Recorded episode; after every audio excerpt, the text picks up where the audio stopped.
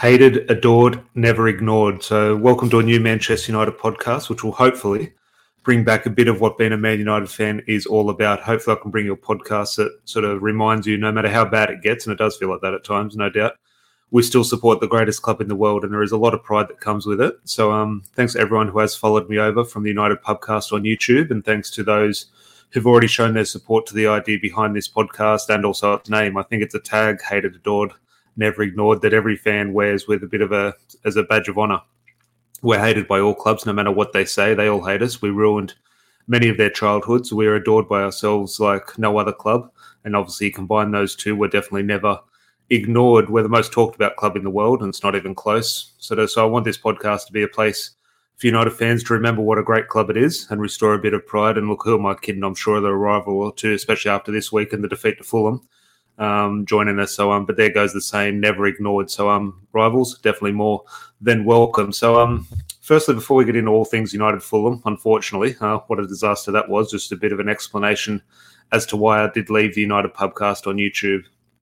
Been listening and sort of been a part of podcasts and YouTube for a few years now, and I feel it's a place that sort of unfortunately facilitates discussions and ideas which probably go against the core values of Man United supporters and probably the way I want to support the club. I was never one to really look at subscribers or views on YouTube, but uh, it was very much a hobby and still is, of course. But like all of us, unfortunately, these days, our brains have been wired to sort of look at these things, right or wrong, but we're all guilty of that, in my opinion, in some way, shape, or form. And I just feel to grow on YouTube, the next step is to adopt a style that has the, sort of those wild takes or over the top reactions, try and get something to go viral, have a targeted agenda against a player or a manager. As a person, but probably more importantly, as a Manchester United supporter, that's just not me. And uh, Man United isn't just the 11 players on the pitch, it's everything. It's the football, it's the players, it's the staff, it's the stadium, it's the culture, it's the walk to the ground, it's Cathon reception, it's Lou Macari's fish and chip shop, and the fans. So the fans play a huge part, whether we like parts of the fan base or not, whether we like where the fan sort of base is going in regards to some of the behaviours we see, whether we like it or not, it is a huge part of the story. And it's an ever evolving part of the story. I think YouTube has lessened the value of United fans, though. Um, it hasn't helped the fan base, in my opinion. It's only managed to create a sort of negative image of us. Don't get me wrong, there is potential for good there. And I think there are many great content creators out there. But the way it's playing out and sort of what sells, it just hasn't gone that way. And in regards to the way we sort of consume our football content online, United fans are laughed at for our behaviour. And I believe YouTube is the catalyst for that, in my opinion remember how we looked at Arsenal during Arsène Wenger's um, Wenger's final seasons. Um, that's now unfortunately us. That, that's how we are looked at. Um, now we know that to be now so, sort of when we do see that we sort of understood Arsenal fan TV was sort of a bit of a vocal minority. Um, but that image sticks. We all get sort of tarnished with the same brush. And um, yeah, Wenger in, Wenger out. Who can swear the most on a post-match interview? Who can abuse a player enough to get a catchphrase going, etc what we tuned in and laughed at every week as Man United fans, that's now what rivals are doing to us. We're now the laughing stock of world football, in my opinion, in terms of our behaviour online. It seems any positive opinion for the purposes of any discussion we have needs to be met with a negative, and then that is usually sort of that lasting impression. Let's let's take Scott McTominay. I'm sure those who know me know I'm sort of one of his fans, one of his very few fans probably out there. And let's just say I was on a YouTube show and said, say, Scott McTominay did well today. He came off the bench, scored a good goal. Pleased for him. Like, it would be pretty much be met unanimously with, yeah, but he's just not good enough. He still has to go. And while these opinions might be valid at times, I'm just tired of not being able to praise a player or praise something without needing to engage in a sort of so-called heated debate. Let's say Erik Ten Hag made a good change at half time, and I said that was a good sub by the manager, definitely changed the game. Well done, Erik. Instead of just leaving that point there, it would be met with, yeah, but he, his talent ID sucks, and yeah, he's wasted this much money on this player. Again, there is always room for debate and discussion and to be able to view both sides of that coin. But I feel when something needs to be praised, just praise it without trying to bring someone down. But who knows, maybe that's just sort of where we are as a society on social media. So I want to get back to sort of being proud of my club, which I always am proud, but I feel feel we've lost that a little bit on YouTube and social media. I want to have chats that don't get the views on YouTube. I want to talk about the Busby Babes, the youth team, Old Trafford. We revamp it or knock it down and build a new stadium. I want to hear stories from fans and their trips to Old Trafford. I want to look back at the careers of some of my favourite players and moments. I want to talk about the women's team in recent times that probably give me far more of what a Manchester United player should give the fans than half of what the men have. To be fair, I want to talk about issues impacting fans in terms of overseas fans and low season ticket holders, etc. Those topics are just not compatible with what trends on YouTube. You need a clickbait title on YouTube in terms of Erik Ten Hag's shock transfer confirmed or top five striker targets revealed. Um, I think those are the types of things that do get to the traction on YouTube, and I don't just they're not the discussions for me at this stage. Um, it's all a little bit boring for me, and in my opinion, the more we talk about it, um, the more it feeds the media, and the more it ends up sort of weighing negatively on the club, in my opinion. So while criticism, debates, and sort of honest opinions will still play a huge part on this podcast, it won't be a show just to shit on players or the manager. When they deserve stick, they'll get it. But there is a growing trend that if you criticize a player, you're kind of put into a category of not liking that player and therefore almost just hammer home that stance no matter what a player does. We all know those big YouTubers who have their agendas against players and it's just not right.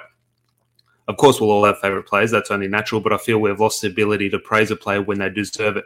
If it's someone we don't like, etc. Like criticizing players on YouTube has the ability to kind of, and is in my opinion, kind of designed to stick a little bit. YouTube has a real trend of trying to catch people out prove people wrong, shit on other fans, start type of YouTube, Twitter beef, social media beef uh, with another fan, whether it be your own fan base or a rival fan base.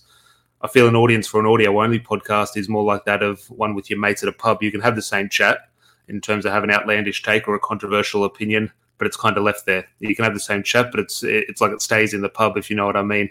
It's not content that is designed to go viral, or there's no desire for a, a, line to sort of start trending worldwide. There's no desire in that in an audio only podcast. I feel YouTube is almost set up to that. You have that eye catching image to get people's attention, and then in terms of them for them to engage in the content, it needs to be a bit of a wild take. Otherwise, they'll walk away and look for the next sort of funny video or the next compelling video. So that's pretty much the reason I have left YouTube. The way it's designed, you can't help but sort of look at views and look at subscribers. And it's one of the things I don't really care about, but you can't help but think, why is this channel on this many? Why did this video get that many views, sort of thing? And it's just a little bit, unfortunately, draining and takes away sort of the enjoyment of what Manchester United should bring you. And um, you just ultimately realize what people on that platform do want, and they don't want that discussion, which I do um, sort of value as a Manchester United fan. I think an audio only podcast is more suited to the audience I want to engage with. There is a method, um, definitely, to gain traction on YouTube and I definitely could go down that path, but that's just not me. Having daily debates about the manager, Erik Ten Hag, in or out, or your top five transfer targets is draining. And I think it feeds the media, as I said, and rivals ultimately, um, it weighs on the club. And, and, I think fans have a responsibility to the club where we can. And um, the constant validation of these are sort of silly and stupid rumours, uh, in my opinion, it just doesn't help the club in my opinion. But probably the last reason I, sort of decided, like, definitely sort of confirmed in my own thoughts, okay, I'm time to leave um, the United Pubcast and YouTube was a couple of weeks ago on the Munich anniversary and talking about the Busby Babes. I think a few days before we did um, the Munich anniversary, I think we had a few videos. One maybe did a couple of thousand views, maybe 1.5 thousand views and 2,000 views. And we had a little bit of traction and a little bit of momentum, which was all good. Definitely stroking the ego. We must be doing something well. People are tuning in and enjoying the content.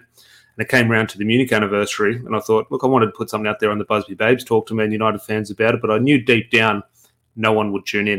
And I just thought that was quite sad, in my opinion. So, well, regardless of if people are going to tune in or not, I want to put it out there and sort of pay my respects. But ultimately, I just knew deep down it was not going to sort of gain traction because no other sort of channels would be doing videos on that. So it's not going to be a trending topic. It's sort of not going to sort of pop up on someone's feed because it's not about um, Erik Ten Hag's shock transfer confession or who, who's going to replace Antony on the right wing. It's not a compelling topic for a younger audience. So um, I think about 20 or 30 people tuned in to that video on Munich and the Busby Babes, and I just thought a bit of a sad indictment in regards to sort of who I do want to be engaging with on um, YouTube. So I do think an audience on an audio only podcast would be a little bit more um, I don't want to say excited or enjoy chat around Munich and Busby Babes, but appreciate it a lot more. So that, that was almost the real turning point, in my opinion, in regards to changing my approach and sort of having these chats online. So I definitely will bring those sort of chats around sort of Munich, Busby Babes, past players, looking at our history, which um, I do enjoy, and I know many of you will enjoy. But um, yeah, the younger generation on YouTube, who we need to engage with there to grow, um, yeah, they definitely don't. Unfortunately, now before I kick on with the show, I want to start each episode off with a little bit of a ritual and a bit of trivia. So I'll ask the question at the start of the show and revisit at the end of the show. And um, so to kick this one off, just a random question. Um, if you got any, send them through to me, and I can sort of pose them to the listeners. But um, yeah, I'll ask this at the start, and I'll revisit. I'll make sure I revisit at the end of the episode. So I'm something to mull over um, throughout the episode. But um, anyone who knows me likes uh, knows that I like a sort of shirt number quiz in regards to looking back at a little bit of history on who wore this shirt or who wore that shirt. But um, yeah, one that popped up with me. Amrabat, um, Sofyan Amrabat is our number four. Not that he plays too often this season, um, but Sofyan Amrabat is our number four. Can you name all of our Premier League number fours? I have them in front of me. There's six previous number fours. Um, so when Premier League numbers came in before Sofyan Amrabat took over. So have a think about that, and um, yeah, so I'll re- revisit that at the end and um, let you know because um, there's some names in there which um, definitely a bit of a blast from the past. So um, yeah, have a think about that and um, enjoy the show.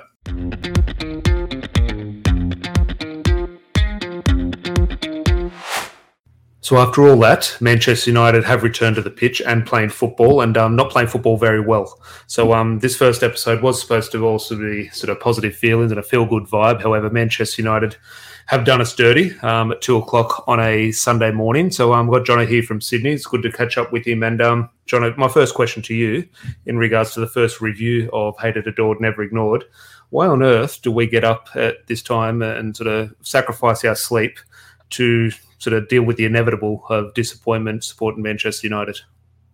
All right, thanks, Tom. Thanks for having me on. It's a bit of a pleasure. I like, like love talking about this this football club, even though they don't often put the best performances in for us. But to answer your question, I feel like we just there's a passion deep down there that I think we have we have the hope and the desire that we we may return to the, Sir Alex days where we're lifting the Premier League trophy, the FA Cup, the Champions League, and we do it because we we love them and you know, through all the, the hardships that we've been over in the past few years, I feel like a strong result and a strong strong performance can always just lift the mood and get us excited for the next week. So I feel like well, the, the mood has been there in recent weeks. Now we can discuss yeah, performances, which I'm sure we'll get into. But in regards to, I haven't looked yeah. at the form table. I would guess yeah. we're pretty high up on that form table uh, in recent weeks. And going into this match, some tricky ties there. We're away at Aston Villa, away at Luton in regards to the way we view that stadium. And that's uh, going to be a tough game because it's Manchester United in this small ground. And so we've gone to these tough environments and sort of, okay, the performances haven't been there, but had very good results.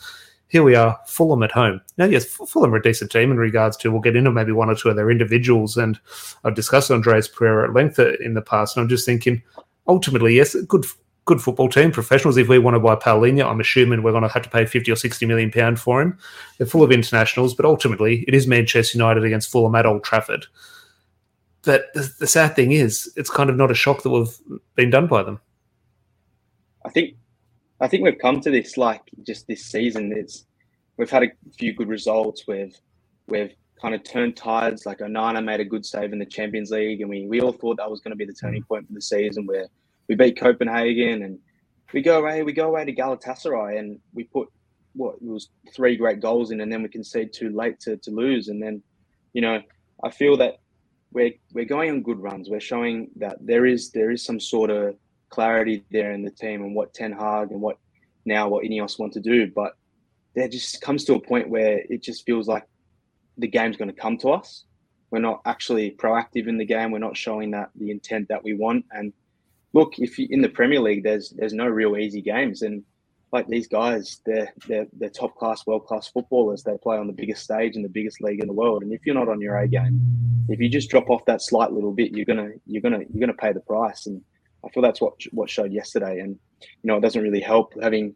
I know we come to this like a lot of injuries. We're missing Højlund, who's who's been our most influential player over the past few weeks, and you know when we're when we're not putting balls into the box when we're not providing service for the, the top three, like can be quite difficult. And then inevitably, you're gonna you're gonna concede goals in the Premier League, and we just we just did it yesterday. So Well, it goes to my first question, and we've discussed Erik Ten, Ten Hag off air a little bit, and we'll get into the specifics, a few specifics of the Fulham match in regards to goals, etc. But but just on in regards to, as I've discussed earlier in this pod, in regards to the blame game, we, we always need a scapegoat as Manchester United fans, either yeah. player or it's, it's, this manager, or it's sign this player and he'll fix it, or it's the owner. We all, all need a scapegoat when things are bad. Yeah. Same performance last week against Luton, but we won, so it was okay. Same performance here, but we lose, so everything sort of gets brought to the light. Just in regards to not that we're blaming anyone, but the blame game in in and around how the fan base sort of use these results.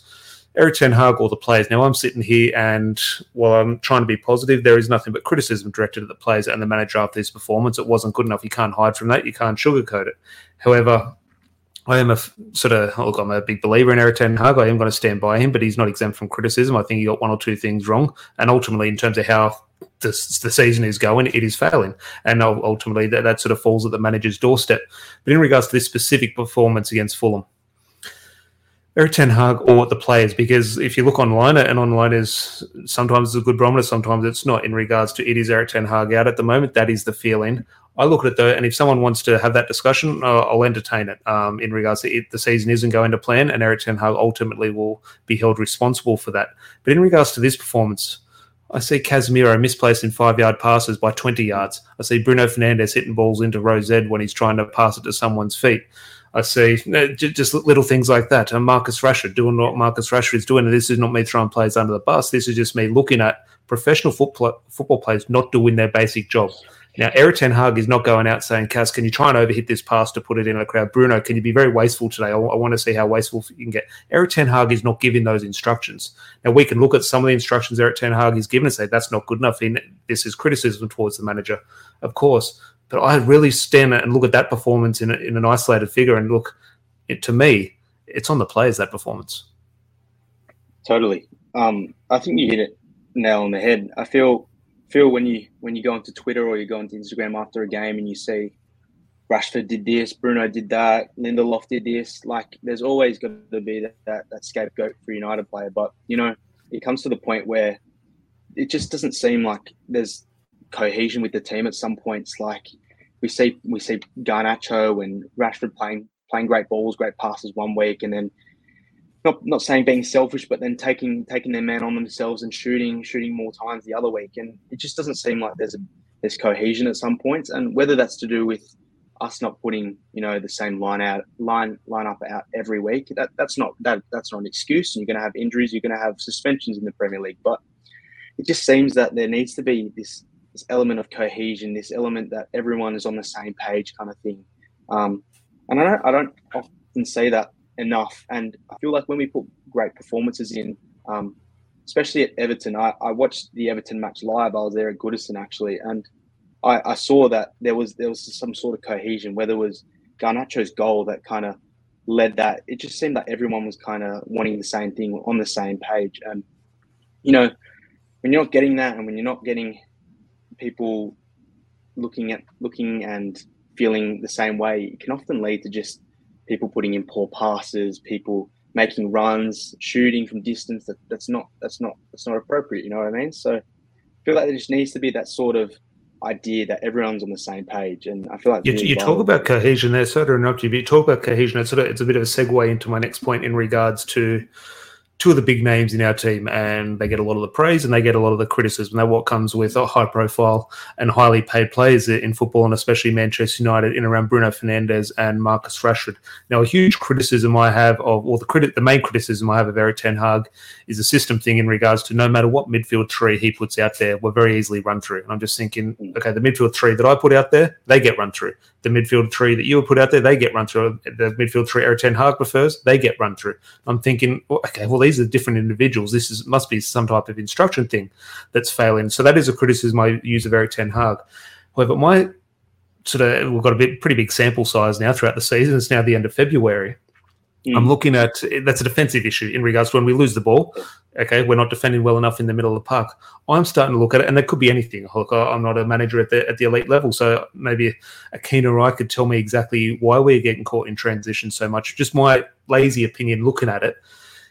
I'm not blaming Marcus Rashford and Bruno Fernandes, but you talk about the wavelength and cohesion, and I look at we're getting caught out defensively, but it's more so, I think, potentially an issue in regards to going forward and the way those two play the game. And can you afford to have two players like that? And we can get into the specifics of sort of frustrations I have with Marcus Rashford and his defensive output.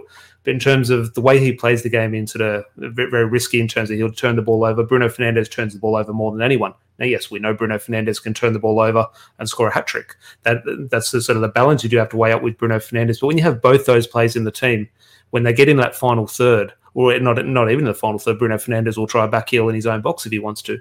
But when you sort of got the ball in that those attacking areas, Bruno Fernandes and Marcus Rashford turn the ball over just so, ch- and everyone turns the ball over. It's not just, but they're two sort of big names who sort of play every week. They're not, never going to be dropped.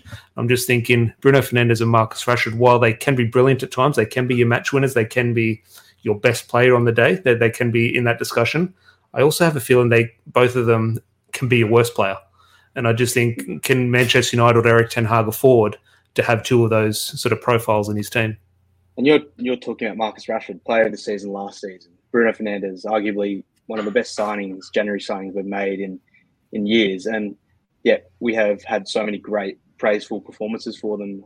Um, yet there's that argument, as you said, that are they are they really what suits maybe the future of United? You know what I mean? So well, I, I just I feel, think that in regards to you can make a case that there are like I don't at the moment 100%. in regards to the season's going. Marcus Rashford could be our best player. Bruno Fernandes could be our best player, but also on another day, there's a very strong case they're our worst player. Yeah, and as you said, whether it comes from midfield and you brought up that point that they can often get run past in the midfield and defensively, but also offensively. And you know, DNA of Manchester United, DNA of what supposedly Erik Ten Hag plays. He, he loves to play this this ball playing out of the back, and often defense is your greatest offense at sometimes, and that there needs to be a, a great balance between them. And when you when you get caught, then you don't find yourself um, find yourself not running, not having runners there, not not having ball players in the midfield. Often you, you have people like Bruno who come who come into more defensive roles to take it off, and then you play you get some really wide abrupt passes from them, or you can see Marcus can can drop quite deep sometimes. Often plays when he plays on the left, he can come in at a really left back kind of position because we don't really have those players that come in from the midfield for them. But as you said, they can often be maybe criticised as our as our worst players on the, on on some days. But I feel like that's the risk you get with those sort of players. They're they're fit, flair players. They're players that love to have the ball. They're players that love that those chance opportunities. And often when you don't get that and when you miss a few chances and you're known as that fair flair player, you can you can get quite heavily criticised. But you know, the next week when you get that chance and you put in the top corner, it's it's just you you get praised for it. So I just feel like there's an element of huge inconsistency inconsistency in this team. And you know, once we find we thought we had some momentum, but once we find just that that settle down, we can we can really just put a team out there that acts with a bit of cohesion. I feel like those chances might come more and more, and we feel like that they might take them more and more. If you know what I mean just on those two players, and again, we talk about cohesion, and one of the sort of criticisms at the moment labelled at Erik Ten Hag is his inability to implement a style of play. And this is not me blaming Bruno Fernandes or blaming Marcus Rashford. So it's a team game, obviously made up of individuals. I'm not sort of pinning it all on them or all on Erik Ten Hag. It is a collective. But in regards to Marcus Rashford, now, yes, when he scores 25 goals a season, it's brilliant. Those individualistic traits he has can be a positive. Bruno Fernandes, when he racks up 30 or 40 goals and assists a season, those individual traits are fantastic. But in regards to implementing a style of play, in regards to would Bruno Fernandes walk into the Manchester City team? No, he, Pep Guardiola would want a little someone a little bit more structured. Rashford would want to. Now he's brilliant on his day, but would he walk into that type of system? Maybe not. Marcus Rashford, yeah, can score goals, but is he going to keep the shape and keep the ball moving like a Jack Grealish or a Bernardo Silva sort of thing? Probably not. So in regards to implementing Erik Ten Hag, in terms of he's getting so much criticism for not implementing a style of play, is it at the hands of two high profile players he can't really drop? Now, he can drop. He's dropped Cristiano Ronaldo, but we, we do know the sort of player power of uh, Captain Bruno Fernandes and the highly paid Marcus Rashford. Now, we can criticize Erik Ten Hag for that, but also let's just say he's stuck with these two sort of profiles he has to play. And um, as I said, on the day, he could be our best player. So, so you can understand Erik Ten Hag's sort of persistence with those type of players. But do you think, again, not blaming those two individuals, but with Erik Ten Hag might have more sort of success in implementing a style of play if he didn't have those two. Look, you, you you you say it that there there's been a bit of criticism over Ten Hag over the past season um, that there there is no clear style of play. Um, you just look back to last season where we played some really good games against Barcelona in the Europa League and played some really good Premier League matches, and you can often see we we hold the ball back, we, we let teams come, and then we can we can count on them quite quickly, and that's where you get players like Bruno Fernandes and Marcus Rashford. Um, and like there was that clear style of play against Luton, and we won um, a couple of weeks ago. But talk around Erik Ten Hag is that he's a Dutch manager. He he, he speaks about himself. He wants proactive, high pressing football, and, and sometimes we we just clearly don't see that at all. We get we get run through the midfield. Our our defense can be shocking sometimes, but look, it, it really comes to like I see. I think next season is going to be a big season for us with first full season under Ineos. And look, I, I think Sir Jim Ratcliffe even said himself in like a BBC interview this week that they're gonna they're gonna implement the style of play, and we're gonna see how the manager works from there. He didn't give a clear answer whether, you know, he he's gonna say he's gonna keep Ten Hag or get rid of him, but he said he said that the manager over the past ten years have have not been good at all, and that they've they've shown glimpses that of hope, but overall it's been it's been shocking, and the results prove that for themselves. Um, so it's just going to be really interesting to see that we've got we've got a group coming in, a group of high profile individuals um, who know how to run sports um, and know a big kind of a big big business in general. I'm not going to call Manchester United a business, but that's what we've kind of seen it over the past few years. But we've got high profile individuals that going to know and are going to show some leadership in, in Sir Jim and Sir, Dim, Sir Dave Brailsford. And hopefully we can come in and just see that they're going to implement this style of play. We've got new CEO, we've got a new sporting director coming in, and I feel I feel that's quite a quite a clear path. And look, if we don't see a clear style of play within the next, you know, six to six to 18, 12 months, I know that's a long time. We can say here, we can sit here and say, oh, I'll be good in the next 12 months. But you know, if we don't see one and we don't we don't see this this style of play that we know the Manchester United DNA is. I feel like we can then come to this point where maybe Erik Ten Hag might not be the manager for Manchester United in the future. But well, you know, where do you sit on a on a confidence scale in around that? No, not not your preference, just in regards to hmm. how the evidence we have so far and what you think might occur with new signings or new, new ownership sort of thing. How confident are you? Because at the moment, look at you like Erik Ten Hag, I like Erik Ten Hag. So he, both of us are, are, fully behind the manager and supportive. But the evidence we have at the moment, he hasn't really. Now, I know there was very good football last season at times, but in regards to what we expected from Ajax and what our we expect from mm. Manchester United, and you combine those two, he's failing. Now, is it all his fault or is it the player's fault? That that is obviously the discussion. But at the moment, Erik Ten Hag isn't able to do that. How confident are you that in, as say, six months, twelve months time, he will be able to? Because at the moment, as much as I like him, he hasn't shown it.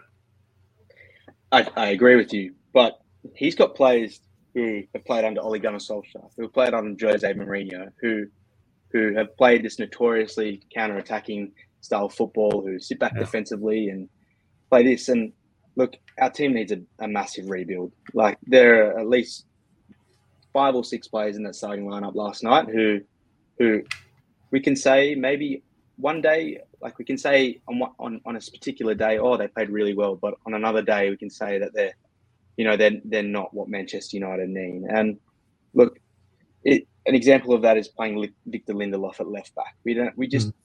we don't have the style of like the players to play this style of play that I feel like Ten Hag really wants to. We're we're missing key players like Lisandro Martinez, Luke Shaw, who who are the who were the backbone of that of that Manchester United team under Erik Ten Hag. We've seen it. We saw some really good performances when Lisandro came back, and you know Luke Shaw when when they've got that left-sided partnership, and that's just a glimpse of to show that there, is this style that he can actually implement and play. It's just I feel like it's been just quite difficult as Erik Ten Hag's mentioned himself about financial fair play and about how many players of contract we can get off in the summer and this and that, but you know it's there is there is there is there is a lot of hope there, and I'm confident if if there is this rebuild at the top, give eric Ten Hag 12, 12 more months. I feel like there there is a big possibility that he could be the mayor, mayor moving forward. You saw it last season; he played great football. This season, we've been really, really inconsistent, and there are points where we're allowed to criticize him. We're allowed to criticize the the things that he comes on with, the the players, the substitutions. But you know, when when he gets a squad that's that's that's fit, that's that's um that's full of his style of players, I feel like there is there is that opportunity where it could confidently say that his time at Manchester United could be could be a success. Yes. Fingers crossed that is the case. Now, just the last bit on that. Now, again, we sort of probably, thankfully, we haven't touched too much on the specifics of the Fulham defeat in regards to. I have tried to quickly erase it from my memory. This has sort of been a, a general review rather than the 90 minutes, but just in and around that style of play, because that is a huge, huge discussion. One of my big defenders, and again, that is a va- very valid criticism of Erik Ten Hag in and around 100%. his inability so far to do it. But one of my defenses of that is in and around, and look, he has spent a lot of money. Just look at Antony and the criticisms that come with that. Of course, he is sort of culpable for, for, for, many of those issues that the squad is currently facing. But I do look at other individuals, and again, this is not pinning sort of blame on them, but you look at let's say Harry Maguire. Now, I think Harry Maguire's had a decent enough season by his standards, but ultimately, Erik Ten Hag was happy to move Harry Maguire on. So is he his player um, to suit Erik Ten Hag's style? Probably not. You look at Rafael Varane, as brilliant as Rafael Varane is. Rafael Varane coming towards the end of his career with his injury issues, is he someone, while he's a great professional and will 100% listen to a manager like Erik Ten Hag, is Rafael Varane someone who you're going to implement a new style with, who's playing one way for the last 10, 15 years? Is he going to come in at this stage of his career and sort of really sort of buy into this sort of new system? Maybe not. Same with Casemiro um, in terms of his age, his profile. He, he's done it all in the game. Not to say he's not a great professional, but in regards to is he someone to sort of change his style? And he's not Frenkie de Jong in the way he plays the game. He's a very good footballer, but he's not that. So is Casemiro, while is I thought it was a good signing, but the business side of things, you can definitely look at that to say it wasn't the greatest signing. But is is he someone who's going to come in and sort of adapt his style of play? Bruno Fernandes, just what one or two more players there. Bruno Fernandes, in regards to the brilliant individual traits he has, a huge negative is also his individual traits where he just runs off like headless chicken. Now that mm. can be good at times where he can win the ball, but in terms of a system, you're going to sort of take that away from Bruno Fernandes. That's what makes Bruno. It makes him very frustrating, but it also makes him brilliant at times. So I think you're going to rein that in from a player like that. Probably not. And he's your captain. He's going to play. So that doesn't really hurt your system. Doesn't really help your system. Then you have got Marcus Rashford, who can score you 20 goals, but he's very individual in terms of the way he plays. So I'll go through sort of key members of this squad and just think in regards to implementing a style of play. Probably the only two sort of signings that sort of fit in with moving in a, in a Erik Ten Hag direction is Andre Onana, which we can discuss the goalkeeping side of his game at the moment, but you can understand the arrival there. And our best football player does come with Lisandro Martinez. But those other key figures in that spine of the team of your Rafael Varane, Harry Maguire, Casemiro, Bruno Fernandes, Marcus Rashford, again, all take criticisms, but I just don't think it's really befitting of Erik Ten Hag trying to implement a style. And that's not to sort of um, wipe him from criticism. Uh, Erik Ten Hag does deserve criticism, but it's a bit of a harder challenge in my opinion than just what Ange has to do at Spurs or De Zerbi has to do at Brighton. Yeah. It's and you've got the pressure of the biggest football club in the world behind you as well. You've got people who don't believe in you, you've got people who do believe in you. And look, I, you mentioned a few of those signings, and I can I can name a few more, such as Jonny Evans, and we've got Christian Eriksen and, and Casemiro. These these signings, these are characteristics of of quick quick fixes, quick fixes to mm. try and get some short term solutions. Not nothing really long term wise.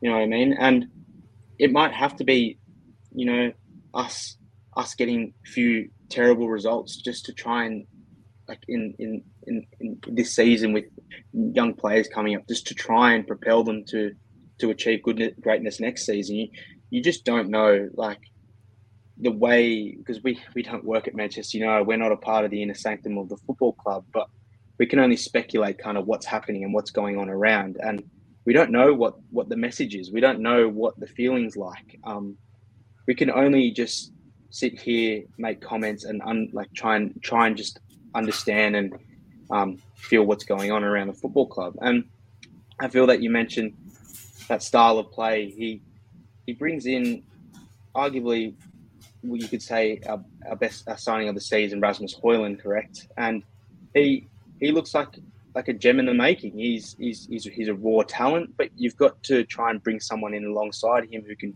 who can play, who can be fit. Like you just can't rely on a on a 20 year old to score you 15, 15 to 20 league goals a season. It's it's not going to work like that. So we just see these these, these really short term fixes and not really some sort of long term long term vision yet. And I, I really think hope that changes under Ineos.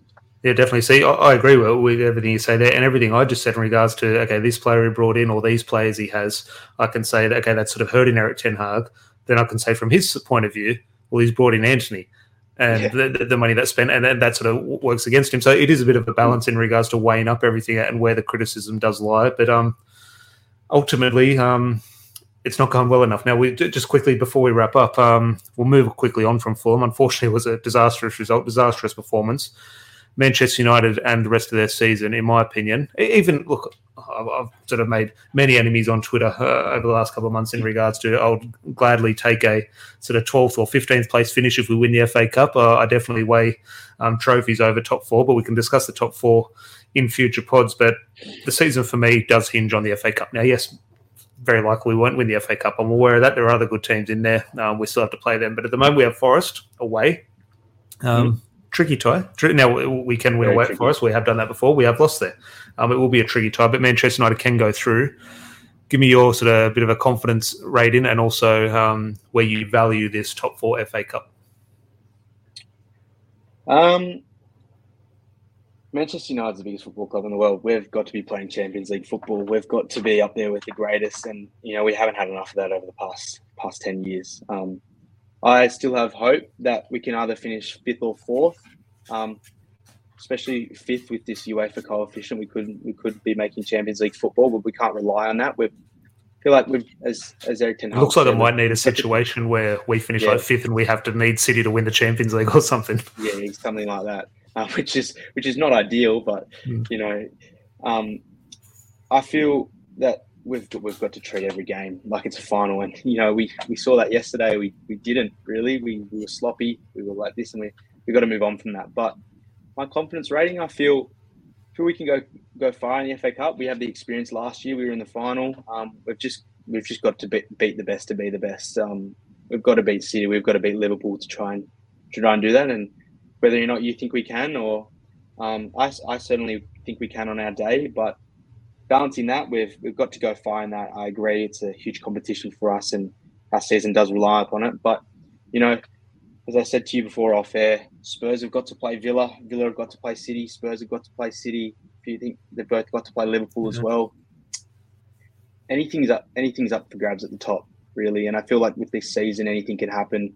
A couple injuries to Spurs, a couple injuries to Villa. You never know. A couple results don't go their way. A couple results go our way. I feel with what is it? Maybe few 13, 13 or 12 games left in the season, something like around that. that. Yeah, yeah, around that. Like anything can happen, and what's up for grab is is is is points galore. And if we can make a run and we can just show some intent, um, I feel like we can we can make that fifth or fourth spot.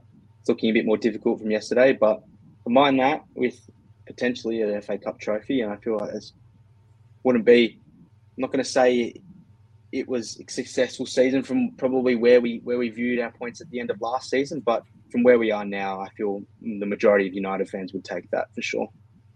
No, 100% agree with that. Now, as I said on the debut episode of Hated, Adored, Never Ignored, um, I was hoping to review a win. Um, Manchester United had a uh, sort of different view of things. So, unfortunately, we've had to sort of come on here and have a bit of a negative chat. Um, not negative chat, but um, Good constructive yeah, chat, that's for sure. Yeah, that, that, that's how I'd view it. So, um, fingers crossed next week against Forest, and then obviously we've got the Manchester Derby to review at some stage as well, which it could be another chat like this. Who knows? But, um, Jono, pleasure joining joining me, mate. Thanks, Tom. Appreciate it. It was good chat, good fun. Hopefully, we can get a W next week.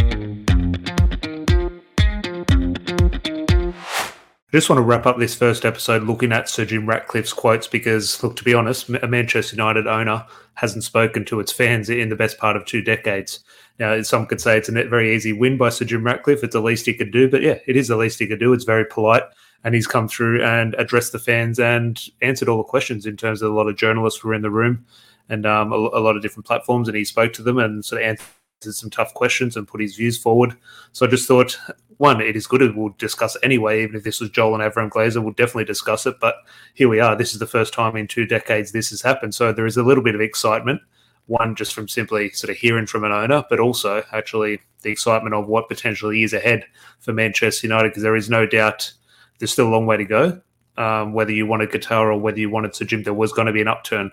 Um, if we start getting people making football decisions just naturally, that is better than what the Glazers have been doing. So there is excitement on many levels. So I thought I'd just look at one or two quotes and uh, one or two questions posed to him and just sort of, I won't go through the whole thing. There's about an hour's worth of footage there, but just one or two um, interesting topics that did definitely catch the eye. But he's obviously, he was asked about the, the sort of the scale uh, of the challenge ahead and it was interesting just because I think that's the it's, it's, not a direct question, which we'll get into the Mason Greenwood stuff and recruitment and Erik Ten Hag, but just in regards to a generic sort of area of discussion around Sir Jim Ratcliffe and the purchase is what's on his doorstep, what's he getting himself into, and how can he get Manchester United back to where they need to be. But he said he has clearly been um, it has clearly been a difficult eleven years since Sir Alex Ferguson and David Gill retired. I'm not switching a light switch.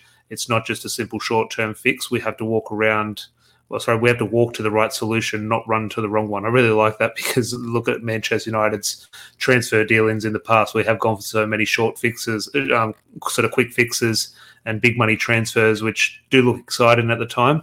But then you sort of take a step back and say, hang on, why are we doing this? Is this really going to work out in the long term? So I do believe that quote there in regards to we have to walk to the right solution, not run to the wrong one, um, is quite a I like it. Oh, well done, Sir Jim. That's a tick in my box there. But he also says the short term issue is we want to get into the Champions League. It's a two to three season challenge to get the organisation and environment right, to get the performances on the field right, and to win football matches. That involves the design and structure of the organisation being correct.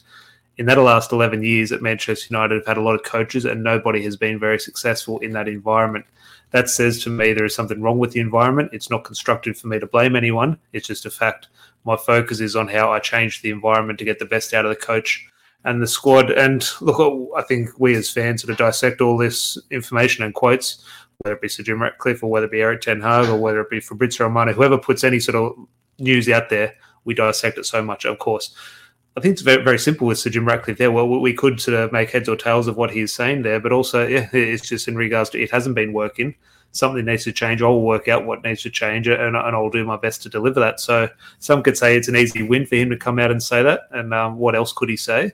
But um, as I said, I go back to just praising him for the fact of you now we shouldn't be praising an owner for talking to their fans. It should be quite standard. But as I said, we haven't seen it for two decades. So when something like this does happen, um, yeah, just a little bit of excitement there. But I'll go on to one or two other um, talking points he does have. He says in regards to the recruitment on and off the field, he, he was quizzed on that, and he says ultimately the level we want Manchester United to to get to is not the level we are at. That takes time. It's not just about players; it's the whole machine. There are thousands of people in that machine, and we need to get that machine working really well. We need to be as good as anyone else in the game at recruitment. We haven't been. Financial fair play is a new element in football, and we um, and a really important part of managing a football club well. We will assess how much money we have available, and we'll use it well. We have to find the best people in the world, ensure they have the right character, personality, create the right environment for elite sports people to be successful. All we're doing is trying to drive the performance on the pitch. And yeah, I think a lot of us do look at recruitment. And when, we talk about recruitment in regards to Manchester United football, we talk about transfers, we talk about big money signings or, yeah, yeah, transfers we will get to that stage, but the recruitment so far has been off the field, and it does look like look without them doing any work at Old Trafford yet, it does look like the right appointments. Whether we knew them six weeks ago, probably not, but you just have to look at their body of work and say, okay, Omar Berrada, he knows exactly what he's doing. Um, you just have to look at the machine at Manchester City. Dan Ashworth has obviously has done very well um, with England, with Brighton, with Newcastle. So the recruitment so far, and obviously Sir Jim hasn't been able to sign any players, but what he's had available to for him to recruit he has done well. So that only, in my opinion, does give me sort of plenty of hope for the future for what he can do on the field. Now, I thought this was always going to be addressed at some stage to Jim Ratcliffe, but I found it interesting in regards to how much it was pushed on him in that sort of media briefing. But he was quizzed quite heavily on Mason Greenwood. And look, let's not get into a huge Mason Greenwood debate. I'm sure we'll revisit that in more detail in the coming weeks and coming months. But um, again, I think it's quite a straightforward answer by Sir Jim Ratcliffe. I think it's a very political answer. But as I said, in terms of the way we consume all this content and, and, sort of dissect all the interviews, you could definitely sort of make a case that he's definitely taken a different approach to the one the club um, took all those months ago. Now, ultimately, you could say the club took the approach to bring Mason Greenwood back and then backflipped on that. But ultimately, it, the, it eventuated in Mason Greenwood leaving the club. I'll give you um, Sir Jim Ratcliffe's quotes here on Greenwood. And while I do think it is straightforward and my ultimate hunch is nothing will change in regards to his decision, you could definitely make a case that Sir Jim is opening the door. But he says we need to look at the facts, judge fairly, and take into consideration what the values of the club are. Then we can come out of that with a decision. It's not appropriate for me to comment on Mason Greenwood. He also goes further, and I think this is again opening not a can of worms, but um, you could definitely define it as such. I can talk about the principle. I'm not going to talk about Mason. I'm familiar with it. The principle is the important one. We will have other issues going forwards. You are dealing with young people who have not always been brought up in the best circumstances, who have a lot of money, and they don't always have the guidance that they should have. What we need to do when we have issues like this is understand the real effects, not the height. Then we need to make a fair decision in the light of the club's values that's what we need to do and how and how we will deal with it. And that in that paragraph there, you could definitely make a case. He definitely opens the door for Mason Greenwood in terms of planting a seed, in terms of he might have had a difficult upbringing. We need to sort of take that into consideration, and that definitely opens a door. But then he talks about Manchester United and the club's values, and obviously Mason Greenwood is sort of very far from the club's values um, in, in that aspect. So it's almost like he shut the door again. So he says, yes, we'll make a decision and we'll, we'll justify it. It'll be a fresh decision uh, that Manchester United do make. And again, I do believe that is to move Mason Greenwood on. But yeah, the, the door is definitely open. Now, I'm not, not going to get into a huge Mason Greenwood discussion now. As I said, well, we will sort of address that when confirmation is made. But um, it is something big on uh, Sir Jim's doorstep. And um, I do think it'll eventuate with Mason Greenwood leaving the club. But um, it is going to revisit itself. Obviously, he is doing well in Spain.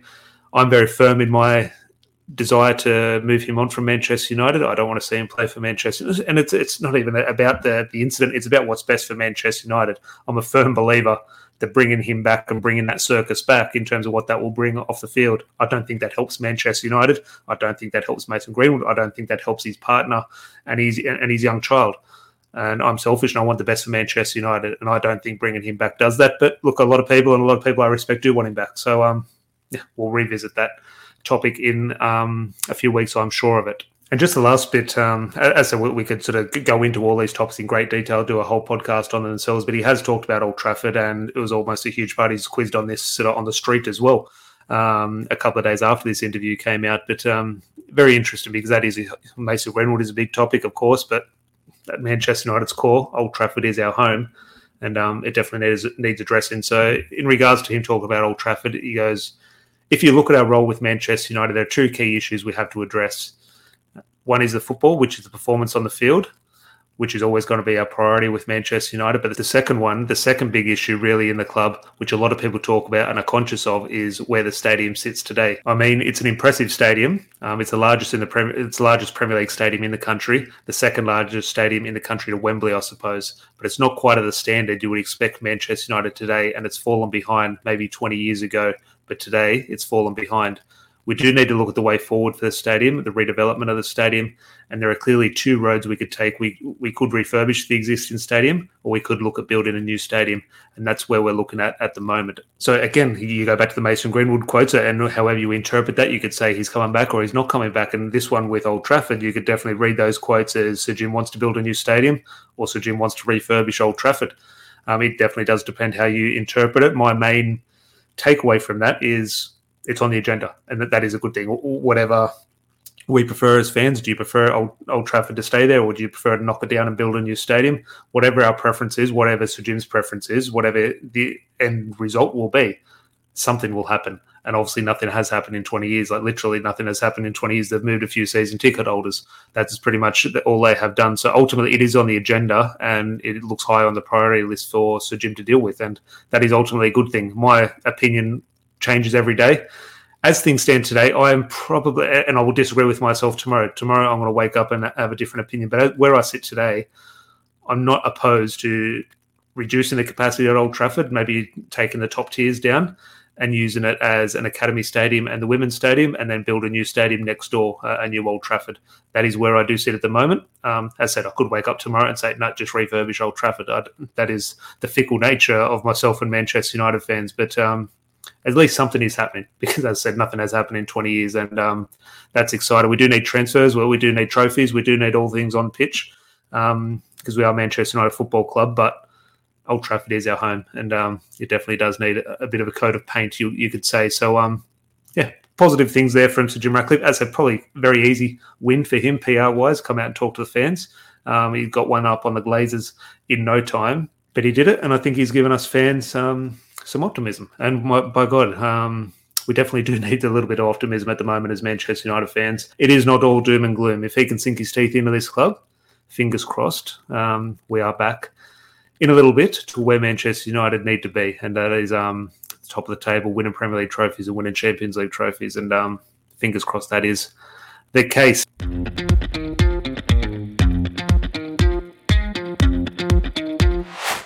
So cast your mind back to the start of the episode where I gave you a trivia question. Um, that will be hopefully a recurring theme throughout this podcast. I'll open with a trivia question, and as we come to the end of the show, I'll give you that answer. Probably, I'm guessing most of you probably got this. Is maybe one name you did forget, but there are six number fours before Sofyan Amrabat took over the number. So um, you've probably been mulling over it. But the six number fours are Steve Bruce, obviously club captain in that that first Premier League season. David May was to take over Steve Bruce in the number four shirt. After that, might sort of get a few people off guard. One, Sebastian Veron, he took over the number four shirt. Then this is the one I think a lot of people might potentially forget is um and it was a bit of a fan favorite of mine, especially what he did at Highbury, just going around elbowing people for 90 minutes. But that is obviously the Argentine Gabriel Heinze. Owen Hargreaves was the next after that, and obviously then Phil Jones on to Sofyan Amrabat. So yeah, the number four fours before Sofyan Amrabat took over: Steve Bruce, David May, Juan Sebastian Veron, Gabriel Heinze, Owen Hargreaves, and Sir Philip of Jones. So um, yeah, hopefully you got something out of that. As I said, there will be a trivia question every week. Now, I just want to sort of, as I said, I, I told you what I want to achieve with this podcast in the coming months, years, however long it may be. But um, yeah, hopefully you did enjoy that. Hopefully um, you join us for the next episode. If you want want to get involved, if you want to review a match, preview a match, as I said, talk about a trip to Old Trafford, talk about your favourite player, talk about a certain topic that won't get the views on YouTube. You want to talk about the redevelopment Old Trafford. You want to talk about issues with the ticketing system if you're a match going fan, etc. All these things. Um, do get in touch. So if you do want to get involved, just drop us a message on Instagram or Twitter at TomMUFC8. Any topics you want to discuss um, in regards to your preview match, review match, um, talk about, as said, Old Trafford, talk about Mason Greenwood, talk about a past player, talk about the Busby Babes, talk about a trip to Old Trafford, any fan stories, or just sort of meet up at the pub one day in terms of we can get a few of us here, local here in Sydney and just put the phone down in the middle of the table and just randomly talk about whatever comes up Manchester United related. So do get involved. Hopefully you did enjoy this first episode um, of Hated Adored. Never ignored, and um, yeah, it will be a weekly occurrence on a Tuesday morning, um, Sydney time, Monday night in the UK. But um, I do appreciate everyone tuning in. Now, could you here we are. Like I said, in regards to one of the things you always have to do on YouTube, get everyone to like the videos, share the video, comment on the video, etc. All I'm asking you to do, you are holding your phone now because that's what you're listening to me on. Whatever your podcast app does allow, whether it be a star rating or a review, etc.